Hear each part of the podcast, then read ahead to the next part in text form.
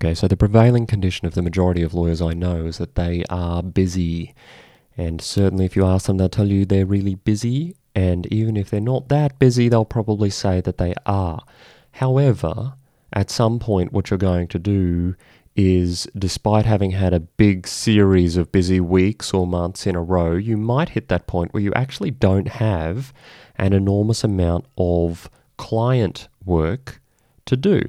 And as a junior lawyer, this can actually be a little bit uh, a little bit terrifying for a number of reasons we're going to get into. So let's talk about what to do when you're not that busy. My name is Chris Hargreaves. This is the Tips for Lawyers podcast. Thank you for joining us, and thank you for taking your valuable time and using it on this particular listening experience. What to do when you're not that busy? Most young lawyers get this at some point, and it can actually be a little bit of a surprise. Uh, you have been so used to being run off your feet. Perhaps you came into a very busy matter, perhaps you came into a very busy firm, perhaps you've just had tons and tons to do, and then all of a sudden, a big matter finishes or a few things end simultaneously, and you find yourself actually not being run off your feet with a constant to do list of urgent tasks that you need to get done by yesterday. And it's a little bit awkward to, to tell you the truth, most young lawyers haven't actually learned how to be not busy in professional life until they experience it and until someone actually shows them or tells them some things that they can be doing that are productive but not necessarily client work because there is valuable things you can do. There are valuable things you can do despite not necessarily being client work. I think you probably appreciate that if you are listening to this podcast because it aligns with a lot of what I've been saying that the law and the legal work side of things is not the be all and end all of legal practice. But what can you actually do when you hit that point and you find that actually you don't have enough client work to fill your day? You've done the usual thing by asking people, "Hey, is there anything I can help up with? Do you want me to follow with follow up with this person?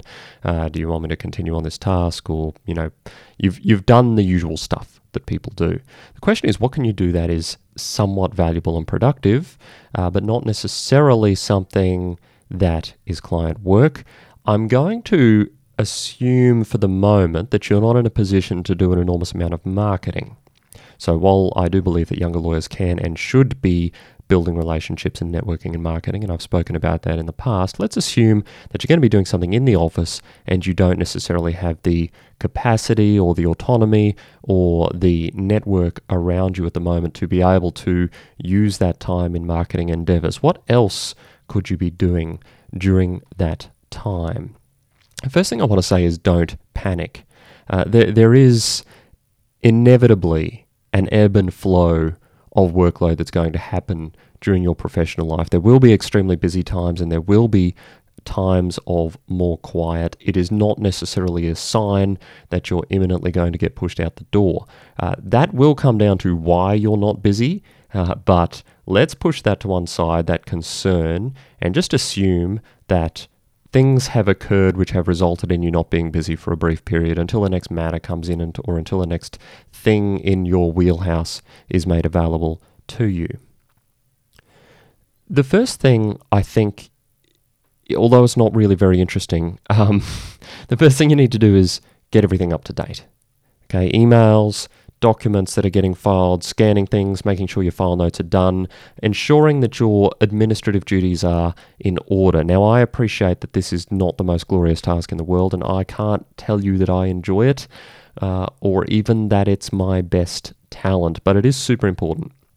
And so that is the thing I really think you should get on top of first. If you haven't done that and you're wandering around the place saying, oh, I don't have anything to do, well, then that's not true. You do have things to do. You've got to get your house in order. Okay, so get your house in order, number one.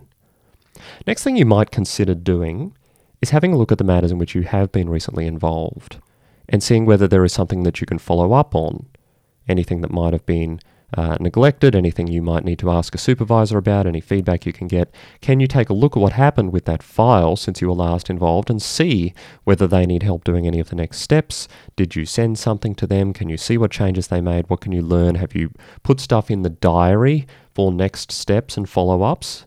That stuff should always be calendared, even by you if you're not necessarily running the file, because it gives you a trigger. Okay, you're not just then passively waiting for people to tell you what to do. You have a proactive approach to then the next step in that matter. So at least you can make that inquiry rather than sitting dormantly at your desk waiting for people to tap you on the shoulder. Next thing that's worth doing uh, as you review those files, have a think about what you did well and what you didn't do as well. What did you struggle with? Did you struggle with the legal work? Is there an area of law that you need to bone up on more now that you've been exposed to it and you realize that it's actually an area of significant deficiency? And what can you do about that? What can you learn? How are you going to review, read, learn, implement stuff so that next time this comes up, it isn't so difficult or so tedious or so hard for you to get off the ground? So, that is what you can do in your process with your file reviews. What can you learn? How can things go better? If they were practical issues or process issues, were you delegated to effectively? Did you receive the delegation effectively? Do you now have questions you should be asking in that sort of situation? Once you've done that, check in with those people, especially if it's not 100% clear what's going on with that file. Is there anything else I can help with? I'm hoping you've already done that, but just in case it wasn't self evident, that's something you can do. Next thing, consider what your content marketing is going like in the firm. Do you write articles? Are you allowed to write articles? If so, can you? Is there a recent case? Is there a recent experience? Is there a recent question that a client asked that we haven't written an article about before that you can, because you were present during the situation, translate that conversation into a useful article for your clients? What do they care about? How can you help them with some practical advice? Last one I wanted to say for today, and there are, of course, many, many other things you could be doing as well, but what soft skills could you be working on right now that you're lacking in?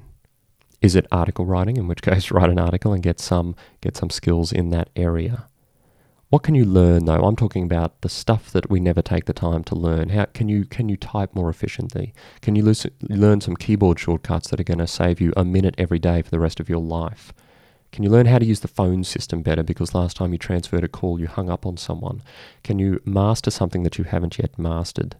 These are the things that we have a tendency to put to one side, but if you can do a little bit like that in that downtime, and that saves you five minutes a day, say, in terms of your efficiency or your competency in those things that you do on a regular basis, that's going to add up to an enormous amount of time saved, an enormous amount of cost saved for your firm, and an, enormous amount of efficiency over the space of the weeks and the months and the years that you will take that skill and put it into practice.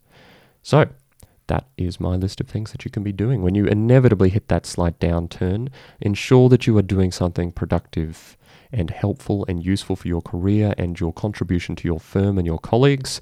Because if you are just sitting around, sort of you know, playing computer games or solitaire or tapping tapping your fingers on your desk until people come and give you things, I think you could be a little bit more proactive in that area.